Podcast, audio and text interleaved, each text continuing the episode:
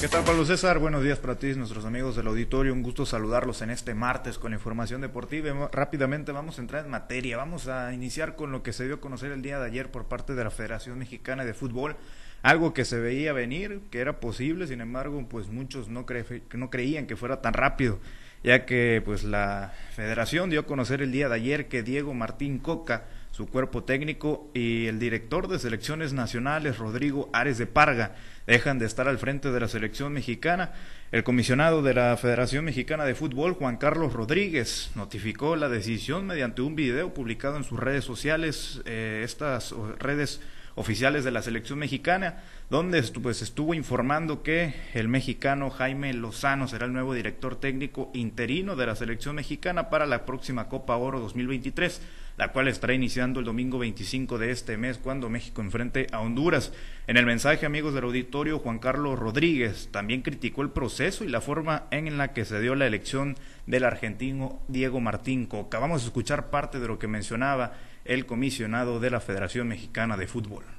A menos de un mes de haber tomado la responsabilidad de buscar un nuevo futuro para el fútbol mexicano, me percato perfectamente de que no lo vamos a encontrar en donde estamos. La última semana he encontrado muchas deficiencias en planeación, logística, funcionamiento y falta de liderazgo en muchos niveles. Un partido contra Estados Unidos se puede perder. Siempre existe ese riesgo porque esto es fútbol y el triunfo se va de un lado o del otro. Lo que no se puede aceptar es la forma en la que sucedió. Bueno, pues ahí parte del discurso de Juan Carlos Rodríguez, que estuvo pues dando un buen, un buen mensaje de aproximadamente cuatro minutos ahí en las redes sociales de la selección mexicana, donde explicaba también pues el tema de los aficionados, donde según de acuerdo a las declaraciones del comisionado, no se podían dar el lujo de pues eh, tener una selección mala, con malos resultados, que no le echara gana cuando los aficionados pues gastan muchos miles de pesos para ver a su selección mexicana. ¿Qué dijo, qué dijo Diego Martín Coca al respecto después de su destitución? Esto es lo que mencionó el técnico argentino y que estábamos convencidos de que estábamos construyendo algo. Habíamos bajado, había un proyecto, habíamos bajado el promedio de edad, muchos jugadores jóvenes, eh, teníamos un promedio de 5 o 6 entrenamientos con los jugadores nada más y era lógico que no se veía el funcionamiento futbolístico que todos queríamos, pero estamos convencidos de que con tiempo y con paciencia se iba a ver. Lamentablemente no nos dieron ese tiempo ni esa paciencia. Y sí, la verdad es que no se lo dieron. Lamentablemente no le otorgaron el tiempo ni la paciencia a Diego Martín Coca y por otra parte, pues así se funciona, así funciona nuestro fútbol. Pégales en la cartera a los dirigentes y apenas así van a haber cambios. Y el día de ayer los hubo con la dirección técnica de la selección mexicana. Vamos a otros temas, esto referente al béisbol en las grandes ligas. Les platico que el día de ayer hubo duelo, eh, mexicanos se enfrentaron los peloteros aztecas, estamos hablando de Giovanni Gallegos y Joy Meneses, que fueron los que entraron en acción en el duelo de ayer, donde los Cardenales de San Luis vencieron 8 por 6 a los Nacionales de Washington. El obregonense lanzó en la octava entrada para retirar en orden la misma, incluyendo a su compatriota Joy Meneses, quien dominó con un rodado a las paradas cortas para de esta manera sumar su séptimo hold del año. Por su parte, el Culiche anotó una carrera y conectó un, un imparable, eh, bueno, un doblete, esto en cuatro oportunidades para llegar a 17 batazos de dos estaciones en esta temporada 2023.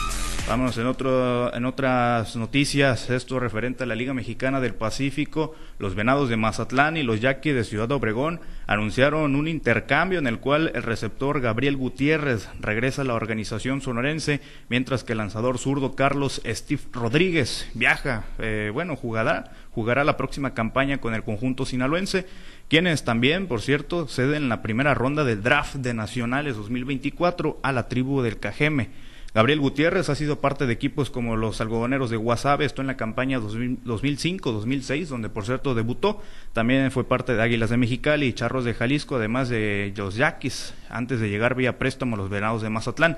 Por su parte, el jalisciense Carlos Steve Rodríguez vivirá su sexta campaña en Liga Mexicana del Pacífico, vistiendo casacas de, de equipos como los Charros de Jalisco, Sultanes de Monterrey y Yaquis de Obregón ya para finalizar con la información, tocamos temas de los Juegos Nacionales con A de 2023, porque el gimnasta sinaloense Aarón Ibarra Osuna se convirtió en el máximo ganador de la categoría 14 y 15 años, esto al ganar siete medallas de oro que estaban en juego en estos nacionales con ADE. El joven de Culiacán dominó de principio a fin la competencia, logrando además el trofeo de tercer lugar para Sinaloa, ocupando un lugar entre los mejores, las mejores delegaciones de este torneo. Escuchamos parte de las declaraciones del medallista nacional.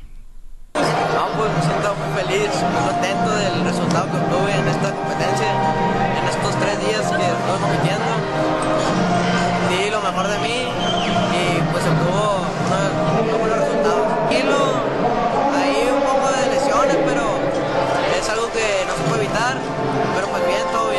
familia que siempre me está apoyando, mi entrenador y al instituto. Bueno, pues ahí lo que mencionaba el sinaloense. Por otra parte, esto en Villahermosa, Tabasco, les platico que la delegación sinaloense de tenis el día de ayer tuvo una fructífera cosecha de tres medallas de bronce, también en la etapa final de los Juegos Nacionales con ADE 2023.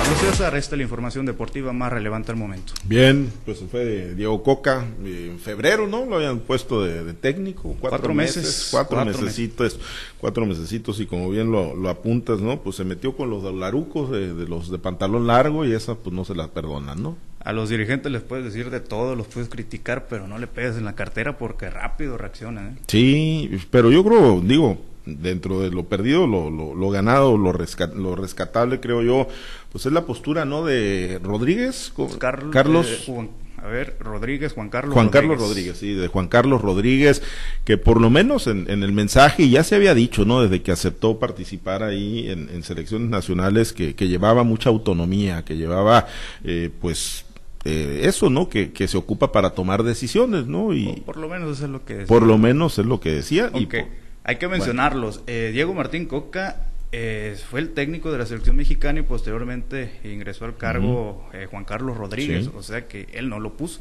Sí, él sí, tomó la decisión de, de simplemente después de, de, cesarlo. Uh -huh. No era de su mu mucho de su agrado y pues se notó el día de ayer, ahí dicen por ahí en medios nacionales, Pablo César, que fue un golpe de autoridad, esto a los dueños del fútbol mexicano, que son específicamente Ricardo Salinas, que fue parte de los que pusieron a Diego Martín Coca, y el dueño de Santos Laguna, y también uh -huh. este de León, bueno, de, de Santos Laguna, eh, ver, ahorita te comento sí, el nombre. Y ¿no? Sí, no, no recuerdo, tiene, tiene un apellido ahí medio extraño, pero sí, eh, pues hay un golpe de autoridad, esperemos, ¿no? Que, que sea para bien del fútbol mexicano. La realidad es que deja mucho que desear nuestro fútbol, traemos perdida una generación importante de, de, jugadores, es una selección vieja, pero pues vamos a ver, ¿no? Ahora es de la mano de, del Jimmy Lozano, del Jimmy Lozano que, que es técnico que interino, por cierto. Sí, y que ha hecho buen trabajo, ¿no? Por lo menos en equipos juveniles. Sí, fue ganador de la medalla de bronce. Para mí fue un fracaso porque esa selección de los Juegos Olímpicos de Tokio 2020 tenía mucho nivel.